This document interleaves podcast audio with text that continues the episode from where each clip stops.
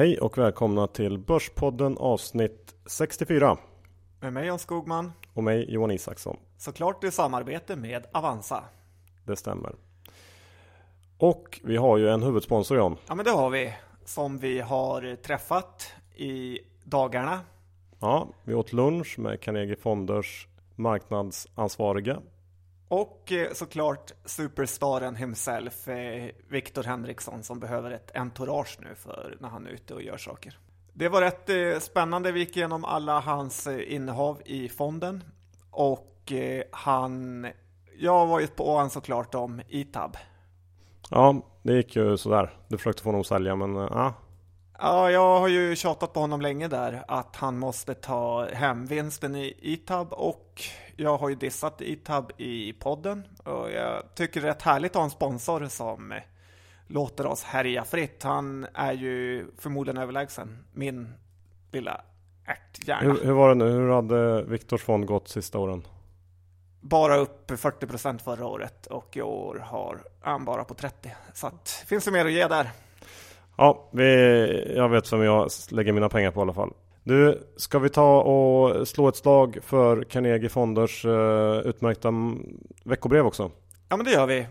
Det är eh, interaktivt. De är verkligen främst i branschen med ett eh, veckobrev som det är videoklipp och det är poddar och det är allt möjligt smått och gott. Och gratis är det också. Gå in på carnegie.se fonder och signa upp er. Det har vi redan gjort.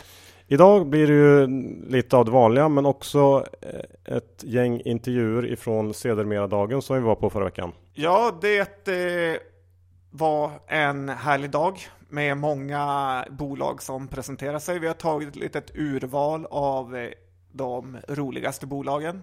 Recitec eh, var ett. Ja. Vad var ett annat? Ett annat var faktiskt eh, Ortoma. Ortoma hade, kanske har något stort på G och sen slutligen kör vi en liten intervju med Alteco. Det stämmer bra. Så eh, det ligger i systerpodden som vanligt för er som vill lära er mer om eh, de mikroskopiska bolagen som ändå har något att ge. Kanske. Yes, nu kör vi.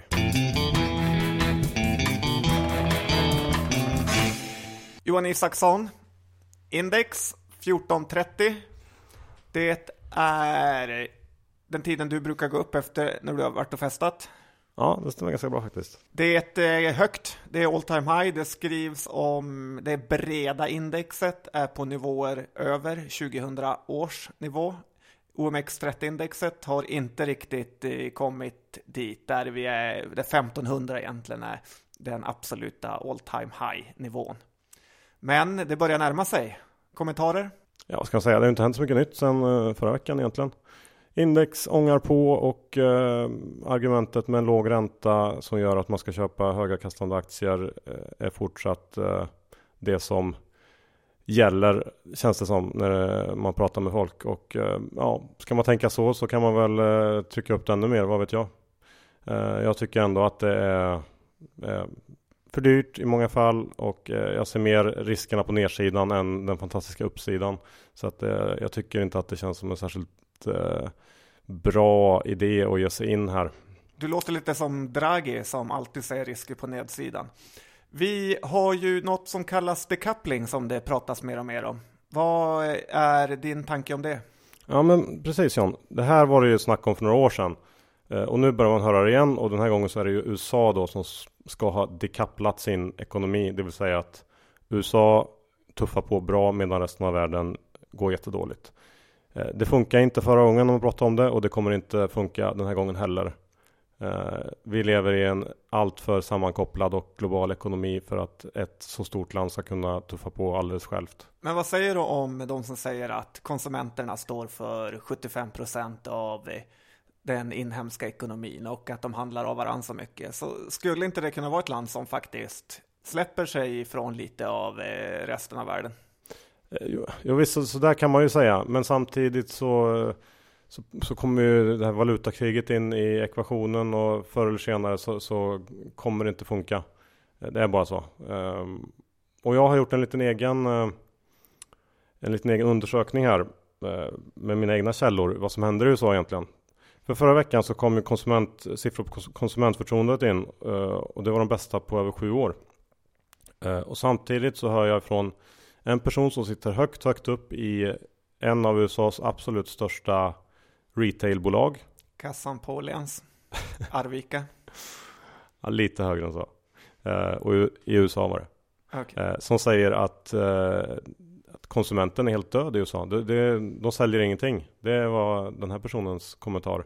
Så det är en datapunkt. Sen har jag min eh, eh, kära vän som är en superentreprenör och just nu ute på någon slags säljturné i USA med sitt eh, verkstadsbolag eh, som eh, går fantastiskt bra.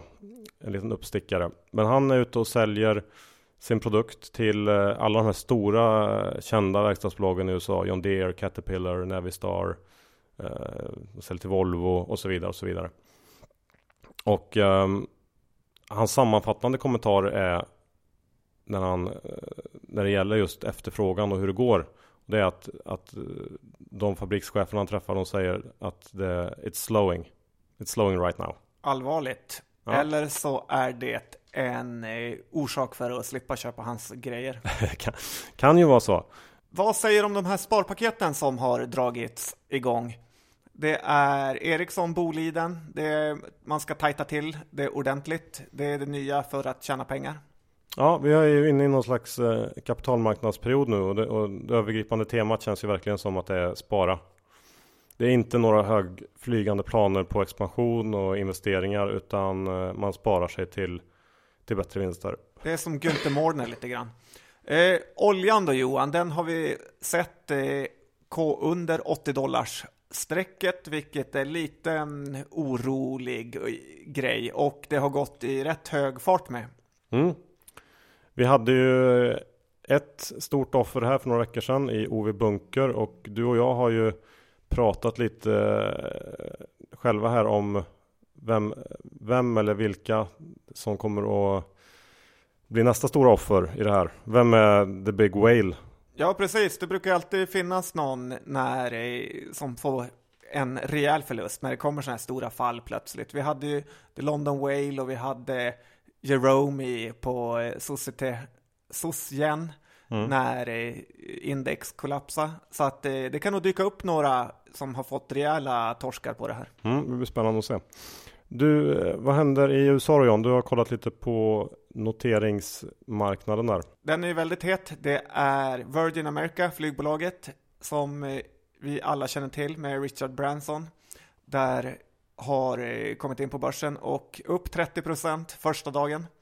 Eh, det som var lite intressant med det här var ju att det var de som var signade på frequent flyers fick möjlighet att teckna aktier, vilket skapar väl ytterligare lite lojalitet mot bolaget. Intressant. Sen i Sverige har vi ju haft ett eh, lite händelserikt eh, period med, med CDON har presenterat villkoren, villkoren för sin nyemission och den var ju betydligt lägre än vad många trodde. Ja, precis. De gör en nyemission på 13 kronor. Då får man köpa en ny aktie på två gamla. Så det blir alltså 50% utspädning. Och eh, om man, aktien står nu kring 20 då, vilket jag tycker är förvånansvärt starkt. Visst att det är ett Kinneviksbolag och de kommer att teckna och så vidare och så vidare. Men eh, tittar man på de här bolagen nu så gymgrossisten saktar ner i tillväxt och dessutom expanderar de eh, och trycker ner sin lönsamhet. Jag tycker inte att det ser, ser jättebra ut och samma sak händer i Nelly och samtidigt så kör de igång det här Qliro Eh, som inte tjänar pengar och eh, när man startar upp en sån här verksamhet så kan det ju dyka upp oväntade kreditförluster i början. Eh, så jag skulle ändå vara försiktig på de här nivåerna. Eh, möjligtvis att, att eh, det kan vara intressant som ett, ett litet riskbett om, om man kan köpa kring emissionskursen. Ja, vi får väl återkomma när det närmar sig. Eh, Vitek Johan, vad säger du om vår gamla favoritrek? Ja, där har ju du lite intressanta uppgifter om eh, Blocket. Ja, precis. Jag var träffade en mäklare här i veckan som sa att Blocket och Schibsted lanserar en mega-lansering för att krossa Hemnet. Att i princip alla mäklare har börjat hata Hemnet och att eh, eh de ska den här pinsamma versionen som eh, Blocket håller på med nu, att du blandar bostäder med mopeder och en eh, liten gammal Datsun. Så det kommer försvinna, utan det kommer komma en helt ny sajt där de eh, har träffat i princip alla mäklare för att eh, plocka fram och göra en bättre kopia av Hemnet. Så, och, och hur slår det här på Vitec? Ja, Vitec är de som driftar Hemnet och tjänar fruktansvärda pengar på det där. Mm, håll ögonen där öppna. Ja, öppna är bra. Sen har det kommit lite andra rapporter som vi kan gå igenom. Ja, ditt favoritbolag, kexchokladtillverkaren Cloetta. Ja, kexchoklad fanns när man var liten. Förmodligen finns det när man är död med. Och eh, det är ett, eh, precis sådana bolag man ska äga aktier i. Och Bengt Baron med sitt crew presenterar en bra rapport. Det är lite synd att väldigt mycket pengar går till räntebetalningar, men om något bolag som borde tjäna på låga räntor är det ju de som är skuldsatta. Så att eh, det här kan bli en fantastisk eh, investering på ett, två års eh, sikt. Dessutom är det stabilt. Så att här har jag en stark köprekommendation. Det är ingen dubblare, men den kan gå upp 5, 6, 7 kronor. Och den värderas till i princip hälften vad Axfood och Ica gör. Så att det, det något, är... Något för byrålådan helt enkelt. Ja. Sen har du tittat lite på Moberg. Moberg Pharma. Yes. Har kommit en rapport, överraskande bra. Jag eh, tycker att här kan man faktiskt ha en liten stek som ligger och väntar. Det är inte omöjligt bud från Meda. De gillar ju nagelkrämen och eh, det tillväxt i USA. Dessutom tjänar ju sådana här bolag väldigt mycket på att en starkare dollar. Så Ja, här är jag lång. Johan, mm. vad har du för kalsonger idag? Ska jag kolla eller? Gör det. Var du dressman idag också? Nej, jag har faktiskt ett par Björn Borg-kalsonger. Eh, du äger kanske mest Björn Borg-kalsonger i Sverige. Vad eh, säger du om rapporten som kom? Eh, det där hänger ju kvar från min tid som, som aktieägare. Men, men jag gillar ju inte, jag tycker ju att Björn Borg är ett case som är dött och en del eh, gillar det där bolaget nu och hoppas på att de ska kunna komma igång igen och växa. Rapporten i sig, visst, fin. Det har gått trögt länge och ser ju lite bättre ut nu. Men, men jag tror ändå att man, om man ser på det här på lite sikt så ska man vara väldigt nöjd om Björn Borg lyckas hålla den här nivån de ligger på nu i, i, i, i omsättning. För att eh, de var uppe på en, en extrem peak där runt 2007, 2006, 2008. Eh, som inte, det kommer inte ske igen. Eh, man, kan, man ser där ibland att vissa märken blir jättepopulära och eh, för att sen falla i, i glömska lite grann. Så att, eh, jag tror inte att man ska hoppas på, på, att det här ska komma tillbaks till någon gammal storhetstid. Då är man fel ute. Ja, jag håller inte med dig där lite. Jag har ju dissat eh, Borg förut, men det som fick mig att eh, vända på klacken lite är att eh, vdn har, visar fruktansvärt eh, gott eh, självförtroende och verkar säker på sin sak. I rapporten så skrev han att om han får sammanfatta framtiden så gör han det med två ord, långsiktig potential. Och eh, dessutom skrev han inte under med eh, det klassiska VD, utan han skrev under som head coach. Vilket eh, bara det antingen är fullständigt storhetsvansinne eller en kaxig utmanarattityd. Dessutom kommer en fet utdelning från Borg här till eh, våren, vilket kan vara intressant. Nibe-Johan har kommit med rapport. Den var bra, men är det något att ha på nivåer norr om 200? Nej, då är det ju för dyrt helt enkelt. Ehm, det är, det är svårt att motivera sådana multiplar. Vad säger du? Nej, det är som 40-20 och dividend mantra och de här brukar säga att eh, man måste faktiskt tänka på vilket ingångspris man får även i kvalitetsbolag. Så norr om 200 finns det betydligt intressantare lägen. Ta hem vinsten, gör något kul. Johan. Ja, John. Det är så här, vi har ju kört podden i 64 veckor i sträck. Ingen rast, ingen ro. Men det har kommit många bra rekar från oss, men det har också kommit en hel del mindre bra. Och storhetsvansinnet ska inte vara större än Björn Borgs vd, så att eh, vi kan väl ta och eh, nämna våra allra sämsta rekar som vi tycker vi har kommit med. Ja, det är faktiskt, det, ibland måste man faktiskt titta på allt kast man gjort och det är faktiskt en hel del. Eh, ska jag börja eller? Ja, men det känns lättare för mig. Ja. Eh, om vi tittar då på de rekar som jag har gett i år som inte riktigt gått som jag tänkt. Så eh, är det väl kanske en gemensam nämnare eh, och det är att det är Rysslandsrelaterat. Vi har MTG.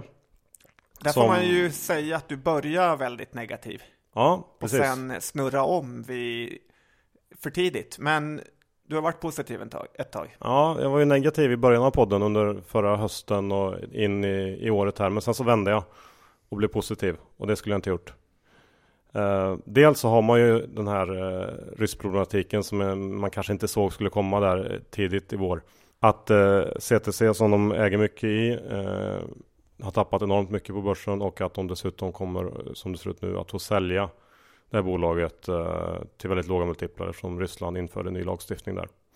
Dessutom så verkar det här skiftet eh, linjär tv eh, och streamad tv att det har gått lite snabbare här under slutet av året. Eh, och eh, framförallt så verkar investerarna inte alls eh, tro att eh, MTG kommer att klara av det här skiftet.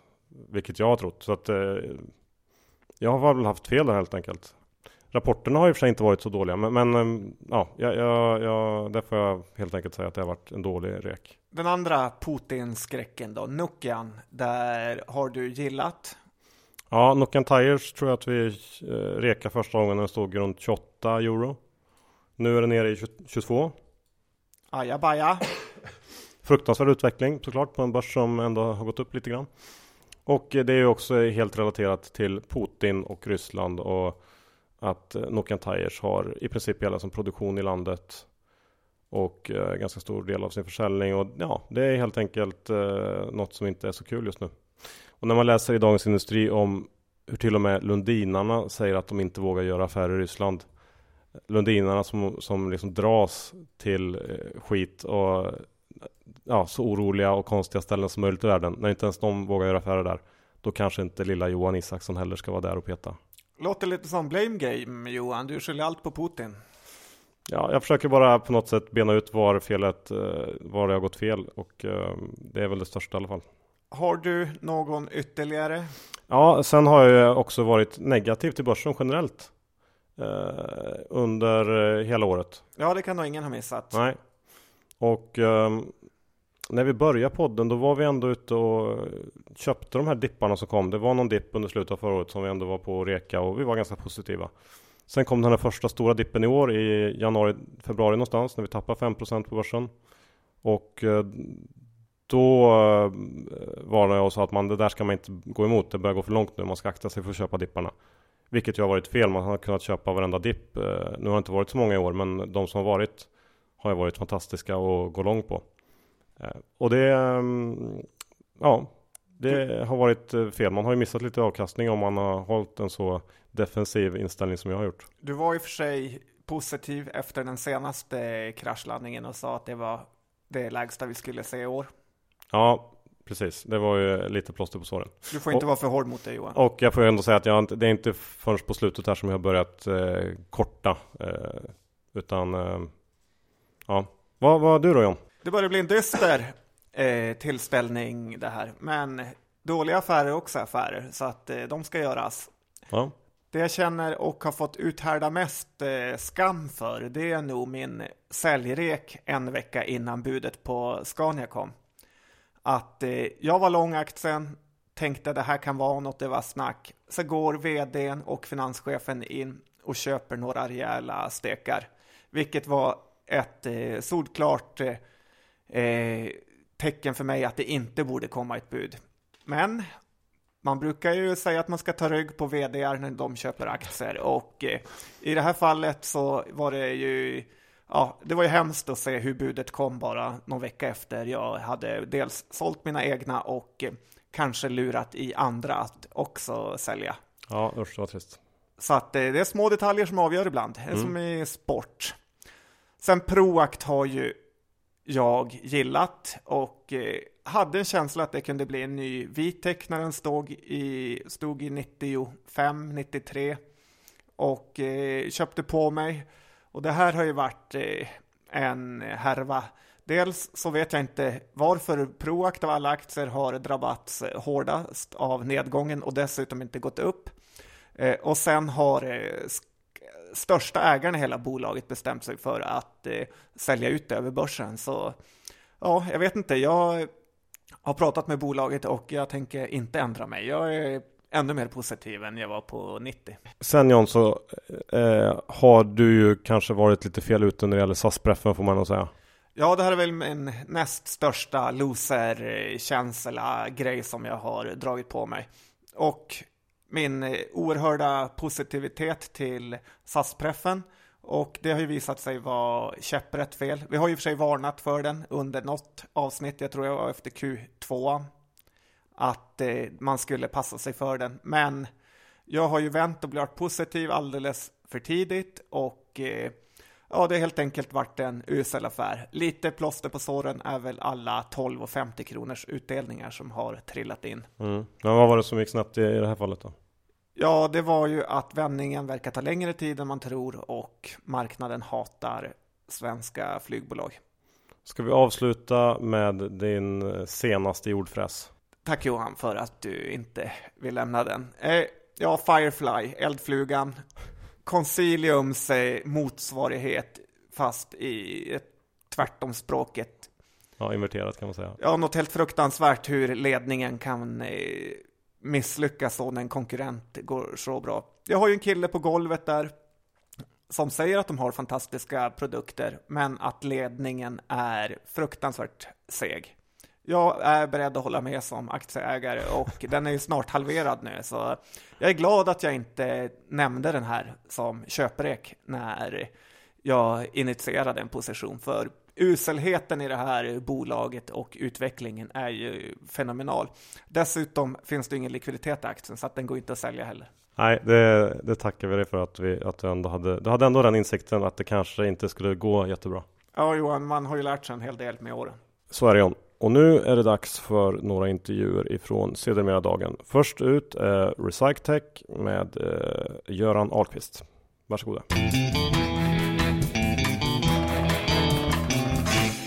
Då har vi Recytech här hos oss. Ska vi börja med att eh, kort gå igenom eh, vad ni gör?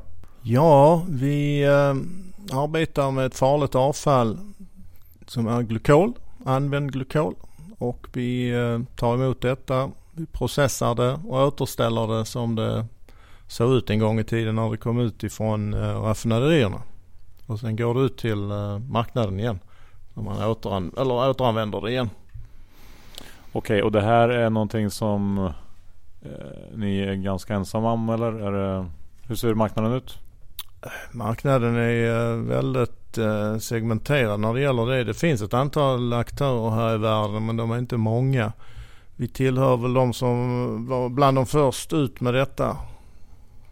Och vi är definitivt ganska ensamma inom Europa och Asien. Mm. Även om det finns andra aktörer. Om vi tar det lite från början. För ni var en av de första mindre bolagen som, som kom in på börsen här slutet på 2012 va? Eh, början 2012 var det va? Nej, slutet 2012 stämmer ja. Slutet 2012. Och eh, aktien stack iväg ganska kraftigt direkt och har hållit sig på en hygglig nivå. Börsvärde kring 220 miljoner och sånt kanske nu? Det stämmer säkert ja. Vad, eh, vad, är det som, vad, vad, har ni gjort under den här tiden och vad, vad ligger ni så att säga statusmässigt? Vi har varit involverade i att bygga upp en uh, anläggning från uh, scratch. Uh, vi fick uh, förvärva mark ifrån Jönköpings kommun och börja med trädfällning. Och sen har vi projekterat allting från grunden har vi gjort själva. Även byggnaderna är specialanpassade för vår verksamhet. Eh, alla processer och maskiner eh, vi förfogar över håller vi hemligt vad det är för någonting. Det är standardmaskiner vi använder men eh, vi har en cirka 7-8 olika leverantörer i lika många olika länder för att inte röja hur, hur det hela går till. Därtill har vi ett antal kemiska processer som vi håller hemliga. Vi har fram till dags datum eh, säkrat upp hela processlinan både vad det gäller rening och återställande av etylenglykol och propylenglykol. Idag byggs slutsteget. Slutsteget det är alltså indunstningskomponenter bland annat som är de stora delarna där. Och eh, vad man gör helt enkelt med denna slutsteg det är att man tar bort vatten. Man koncentrerar upp glykolen alltså genom att ta bort vattnet i glykolen. Eftersom alla kanske inte vet men om man har det i en bilkylare så är det glykolen utspädd med vatten. Och, men det har varit, visst har det varit lite förseningar med det här bygget och framförallt det här slutsteget? Ja, lite förseningar har det varit men eh, det gäller samtidigt att passa på medan man kan. Vi hade väl tanken att vi skulle gjuta grunden först och vår grund är väldigt speciell eftersom översta lagret av gjutningen måste vara tätskick. Det innebär särskild gjutningsteknik, laser, stålborstning och så vidare. Det måste alltså vara tätt. Det får inte släppa igenom eh, någonting. Som badrum. Precis, man kan jämföra det med det va. Eh, nu föll det sig så att eh, vädergudarna var inte med oss utan det, det stod som spön i backen i Jönköping där så att det gick inte att gjuta då. Naturligtvis. Har man oturen på sin sida där. Men eh, vi kom runt det genom att istället eh, bygga väggar och tak och så nu gjuter vi under tak. Så nu är det på banan allting. Men det blev en fördröjning på cirka två månader nästan. Men i anslutning till detta passar vi också då på att flytta portar och lite annat som eh, då eh, logistiskt sett blir mer optimerat. Och även bygga ut eh, den utvändiga tankparken. Okej, okay, så att förseningarna är hanterbara. Men vad, om du kan berätta lite om affärsmodellen då. Hur tjänar ni pengar? Eller hur ska ni tjäna pengar? För det gör ni inte som det ser ut nu. Nej, det vet nog alla som har följt oss att vi inte gör. Det har varit en lång resa. Eh, närmare bestämt egentligen 14 år sedan jag fick idén. Men eh, vi tjänar pengar genom att vi tar emot ett använt farligt avfall. Eh, när man levererar det här avfallet till oss så får vi alltså en tjänsteintäkt i form av att vi övertar ett ansvar för ett farligt avfall. Eh, sen eh, använder vi detta farliga avfall, vi processar detta och renar glykolen så det blir som en eh, ny glykol igen. Hur eh, stora kan ni bli om ni lyckas med allt? Ja det kan egentligen, uh, sky is the limit om vi lyckas med allt. Det är ju lite som vi har sagt tidigare att det vill till en liten förändring hos både kommunala och privata avfallsföretag idag. Man är ju van vid att hantera den använda glykolen på ett särskilt sätt. Man har särskilda transportsträckor, man har särskilda rutiner och så vidare. Och allt det här ställs successivt om nu. Vi för ju samtal med samtliga aktörer här i Sverige men även ute i Europa som jag presenterar här på Sedermera-dagen.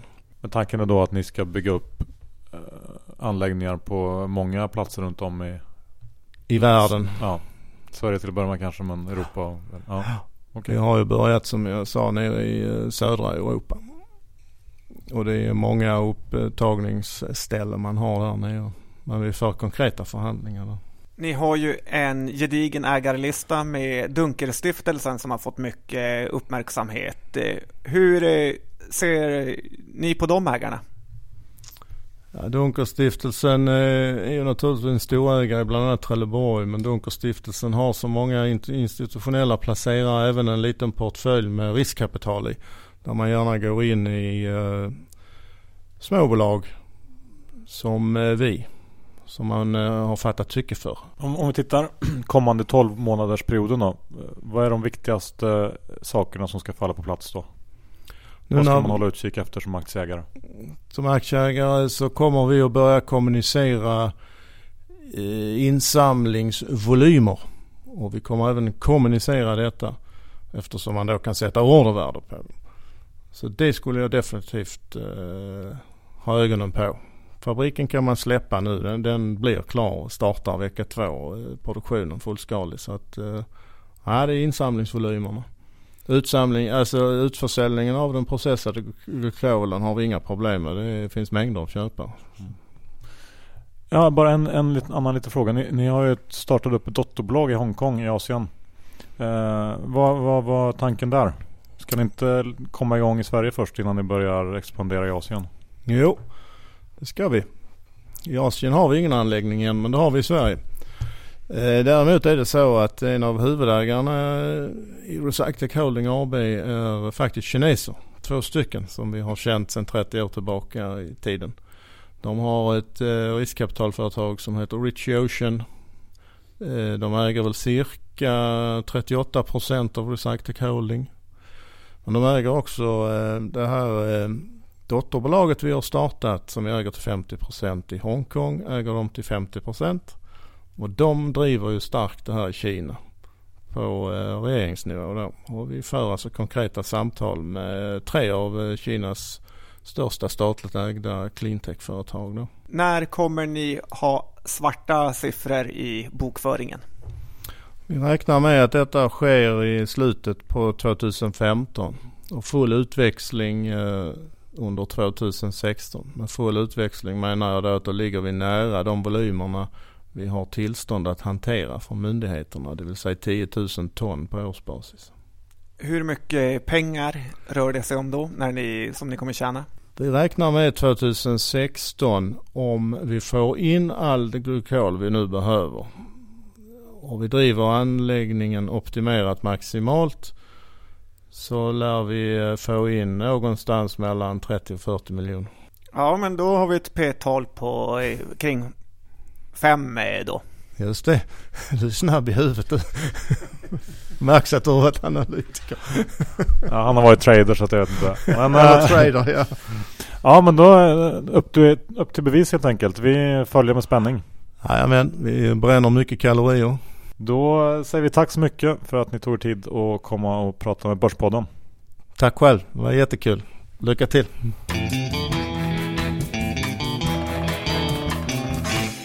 Ja, då har vi Ortoma med oss här i Börspodden. Det är VD Bertil Larsson och grundaren Mats Andersson. Välkomna! Tack! Eh, Bertil, du kan väl kanske lite snabbt bara berätta vad Ortoma gör för någonting? Eh, Ortoma utvecklar operationssystem för eh, primärt ledkirurgi inom ortopedi för att placera, alltså planera och placera implantat för protesoperationer och eh, implantat generellt. Och varför vill man göra det? Därför att du vill ha ett så bra operationsutfall som möjligt. Idag finns det inte eh, planeringssystem och guidesystem som är integrerade som våra system är.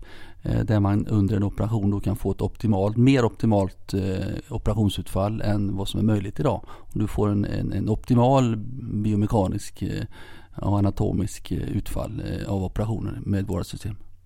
Okej, okay. och, det, och det här antar jag att det kan man eh, spara pengar med också?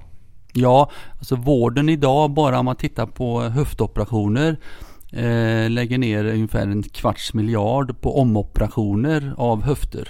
2300 omoperationer drygt gjordes 2013 och 2012 av sammanlagt 16 000. Eh, så det är ett betydande belopp som samhället har för, att, eh, för sin revisionskirurgi. Var i, i liksom processen är ni nu? Var, hur långt har bolaget kommit? Ja, vi har kommit så långt att vi har eh, ett, ett, färdigt koncept som är, jag vill säga eh, nästan ett slutskede av utvecklingen av det systemet som då kallar Automa Treatment Solution. Som är både ett preoperativt planeringssystem och ett guidesystem under operation. Eh, och vi räknar med att vi under 2015 ska kunna göra vår första operation, eh, få systemet CE-märkt i sina olika delar och kunna introducera det på marknaden i Sverige. Okej, och då eh, kommer det börja tralla in intäkter också? Ja, det räknar vi med. I slutet på året eh, kommer det att ske. Ja. Hur, hur, ser det ut med, eh, med finansiering då? Ni har en hyggligt låg burn rate tyckte jag det såg ut som när jag kollade på en dryg miljon i kvartalet kanske. Något sånt. Ja, vi ligger på cirka miljonen eh, i månaden nu i burn rate. I månaden kanske. I månaden, mm. riktigt. Och eh, vi har ju valt att jobba och ha en liten organisation eh, med egen, egen anställd personal. Utan vi jobbar med kvalitetssäkring, eh, IP-frågor, inte minst IT-utveckling eh, och de mätsystemen vi bygger med samarbetspartners för att vara så flexibla som möjligt i, i våran burn rate. Okej, men ni, ni, tog in 12 eh, miljoner här i början av året i en väldigt övertecknad emission. Ja. Eh, räcker de pengarna fram till tills att ni är kassaflödespositiva eller vad, behöver ni mer pengar här under resans gång? Vi gjorde så i, i våran eh, emission i våras att vi erbjöd samtidigt en eh, optionslösning. Så att man tecknar sig för två aktier så fick man en vederlagsfri option. Den optionen faller ut till, till eh, teckning i februari månad till 70% av gällande aktiekurs. Den optionen är också listad på aktietorget idag. Och vi hoppas och räknar med att så många som möjligt tecknar sig i den eh, optionslösningen och då får vi tillskott på kapital som bolaget behöver för den fortsatta utvecklingen. Okay. Hur ser det ut med konkurrensen? Ja, vi har alltså vårt system eh, som ett integrerat och helt märkesoberoende. Vi väljer alltså inga Eh, separata eller specifika implantat i våra system utan vi är generella och vill ha in så många implantat som möjligt. Så när vi ser på att vi är ett märkesoberoende och ett integrerat system vad gäller planering och guidning så ser vi inte att det finns några sådana. Däremot så finns det ju eh, separata planeringssystem och navigationssystem.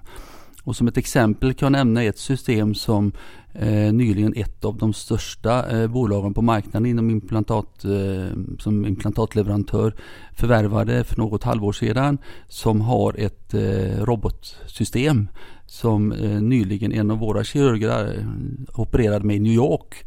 Eh, och han kom tillbaka till Mats, då, huvudägaren och eh, initiativtagare till bolaget och sa att våra system är mycket bättre. Det systemet såldes till detta bolaget för 1,2 miljarder dollar.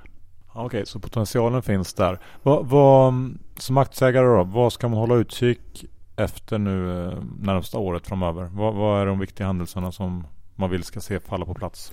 Jag skulle vilja säga att eh, dels så går vi nu in successivt i operation i klinisk miljö. Och vi för nu eh, samtal med sjukhusen om att kunna rigga upp vårt system i en operationssal. Så det är att komma närmare klinik, göra en operation eh, på patient under 2015 och även CE-märka produkterna under eh, första halvåret nästa år. Vad, vad är riskerna i det här? Vad, vad ser ni som eh, det svåraste? Ja, det är alltid som så i ett litet utvecklingsbolag. Eh, vi har ju väldiga ambitioner och vi, vi behöver resurser, finansiella resurser för att ta detta till marknaden. Vi ser en fantastisk potential när vi lyckas. Vi vet att grundaren Mats Andersson har gjort detta förut på Nobel via både Procera-systemet som idag omsätter runt miljarden och Nobel Guide. Så vi har en väldigt god track record i det gänget vi har runt oss, både på nätverkssidan och inte minst grundaren och initiativtagaren och huvudägare. Hur stor är den här marknaden som du pratar om i reda pengar och vad skulle ni kunna knapra åt er? Ja, alltså eh, marknaden är ju gigantisk eh, och, och, och eh, någonstans pratar man om 15 miljarder dollar med mera. Det står någonting i, i dokumentationen om det när man tittar sig runt. Men eh, vi ser att vi har gjort, tittat på statistik sista månaden och bara, bara på höft och knä, vi har ju också rygg med i vårt, eh, vårt marknadsområde. Men bara på höft och knä så är det 7,5, mer än, det är runt 7,5 miljoner operationer på årsbasis. Eh, och i Sverige på höft, knä och rygg var det förra året 42 600 så marknaden är stor. Och eh, vi vill ju att detta ska kunna komma och bli någon typ av standard framöver. Det tar säkert några år men, men att den potentialen finns eh, om vi lyckas, det är helt klart så. Låter som en härlig potential. Hur mycket tror du själv på aktien? Alltså hur mycket har du köpt själv som VD? Jag har aktier i bolaget men jag vill inte som VD uttala mig om vad jag tror om aktien. Det får andra uttala sig om. Men hur mycket aktier pratar vi om? Jag har, för egen del har jag 70 000 aktier och en optionslösning med 100 000 aktier till. Mats Andersson, grundare av bolaget. Hur ser du på potentialen framöver? Nej, eh, har man hållit på med sånt här i ja, mer än 30 år så, så får man en viss magkänsla. Och just nu känns det väldigt, väldigt roligt och ut, utav den anledningen att eh, vi ligger i det där, vi, vi, vet hur grejerna ska se ut nu och vi, vi ligger i produktionsfas till exempel vårt, vårt guidesystem nu så är vi på gång att producera de komponenter, det mätsystemet anpassat för kliniskt bruk. Och, och det ska bli fruktansvärt roligt att gå ner till våra doktorer och peta in dem i operationsrummet och, och testa på riktigt. Det låter ju väldigt spännande. Vi eh, i Börspodden kommer att följa upp och se vad som händer med Ortoma här framöver. Tack så mycket för att ni tog er tid att komma hit. Tack. Tack. Tack.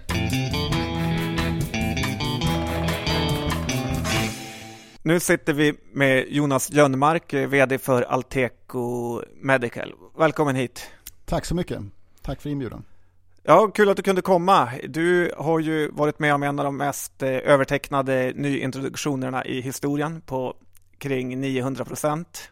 Men kan du berätta lite om dig själv och om bolaget först? Uh, ja, jag har varit VD för Alteco Medical sedan 2010 och det har varit en otroligt spännande resa. Alteco Medical, vi håller ju på egentligen med livshotande blodförgiftning. Och i korthet skulle man kunna säga att det vi gör det är att vi räddar livet på de patienter som annars skulle dö i blodförgiftning på intensivvårdsavdelningen. Och hur är den marknaden? tittar man på marknaden så är det faktiskt så att det är fler patienter som dör av just livshotande blodförgiftning än vad som dör av HIV, lung, bröst och prostatacancer tillsammans. Eh, så det är en eh, väldigt stor mängd patienter som dör varje år. I IPO som ni gjorde så var det snack om grabbarna bakom Gambro som stod bakom det här bolaget. Kan du berätta lite om de andra aktieägarna i bolaget?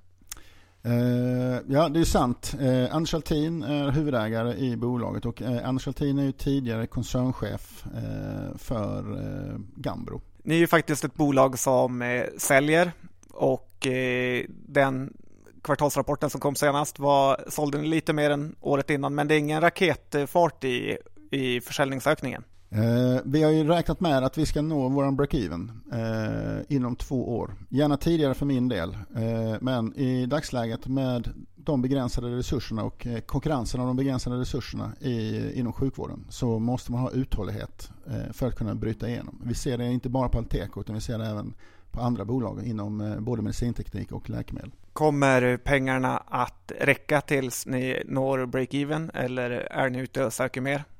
Det vi har sagt eh, i eh, listningsemissionen det var att de pengarna skulle räcka i drygt ett år framåt. Och eh, nu kommer vi eh, snart till eh, års... Det har snart gått 12 månader. Eh, så att vi får se vad som händer då. Om man då tittar på produkten, vad, vad är det ni gör för någonting? Och eh, varför är det bättre än vad det som redan finns? Då ska man tänka på först att sjukvården när det gäller behandling av akut sepsis eller svår sepsis inom intensivvården har i stort sett sett likadan ut sedan eh, 70 80-talet. Det är fortfarande antibiotika, det är vätsketerapi och när läget blir urakut så är det adrenalin som, eh, som gäller. Eh, vad vi kan tillföra till den eh, behandlingsarsenal det är att plocka bort det giftet från de gramnegativa bakterierna som eh, tar livet av dig. Låter ju bra. Och hur eh, stor är marknaden för det här på världsbasis eller vart ni nu siktar att bryta er in? Mm. Tittar man på de studier som är gjorda eh, där man tittar på antal patienter med detta per år så finns det flertal studier gjorda och slår man ihop Europa och Ryssland tillsammans så eh, är det drygt en halv miljon patienter per år som drabbas av detta. Då ska man också tänka på att en stor del av dessa patienter klarar sig inte, de överlever inte. Vad är viktigast för Alteco den närmsta 12 månadersperioden? Finns det några speciella händelser som du verkligen vill se ska hända? Två saker är viktiga för oss nu som vi fokuserar helt och hållet på. Dels är det vår försäljning och marknadskraft eh, nyemissionen som vi tog in nu i våras syftar till att stötta upp eh, vår sälj och marknadsinsatser. Eh, vidare är också eh, vår multicenterstudie som syftar till att befästa effekten eh, som vi har sett i tidigare studier. Eh, fast i ett större patientmaterial med en högre vetenskaplig säkerhet. Den här multicenterstudien den är, måste säga att den är eh, unik i sitt slag. Det, vi kommer göra en dubbelblind, placebokontrollerad eh, multicenterstudie. Vi kommer starta i de nordiska länderna och sen så kommer vi expandera ut över Europa. Eh, där vi tittar på länder som Tyskland och Italien och sådana grejer också. Det kommer vara en helt unik studie. En eh, studie av detta har inte gjorts tidigare. Och vad tror du resultatet blir? Eh, jag tror ju att den kommer att befästa det vi har sett i våra tidigare studier. Eh, den här studien kommer ge oss eh, absolut den skjutsen som vi har tänkt. Äger du aktier själv i bolaget? Absolut. Hur mycket? Eh, kan det vara 100 000 aktier eller någonting sådant. Så att eh, du jobbar för aktieägarna med andra ord. Ja, tanken är ju att vi aktieägare ska få en utdelning på detta. Hur eh, många anställda har ni i bolaget? Eh, vi är sju anställda idag eh, och vår princip är att vi anställer bara på nyckelpositioner. I övrigt så plockar vi in underkonsulter som vi kan använda bara vid behov. Och det är en affärsmodell som passar Alteco väldigt väl. Ja, det låter ju penningsnålt. Vi börjar närma oss slutet här. Hur ser du på, är det något du vill säga till alla aktieägare där ute nu när du har chansen? Eh, jag skulle råda aktieägarna att göra som jag, investera i Alteco Medical. Vill man vara med i ett bolag som kan göra en skillnad för patienter i ett livshotande tillstånd eh, så är eh, Alteco ett väldigt, väldigt bra alternativ. Ja, tack för de orden och tack för att du tog dig tid med Börspodden. Tack själv.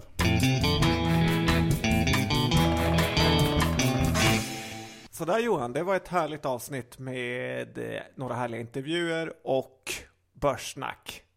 Ja, precis som det ska vara. Tack Avanza. Tack så mycket och sist men inte minst tack Carnegie Fonder. Ja, ta och signa upp er på Utsikt som deras härliga veckobrev heter och eh, lär er saker och se vad Viktor har skapat för magi i småbolagen. Ja, och ta det som vanligt lugnt där ute på börsen så hörs vi om en vecka igen. Och twittra till oss om ni vill. Och glöm inte att lyssna på Fondpodden. Den här veckan handlar om hedgefonder. Det är spännande.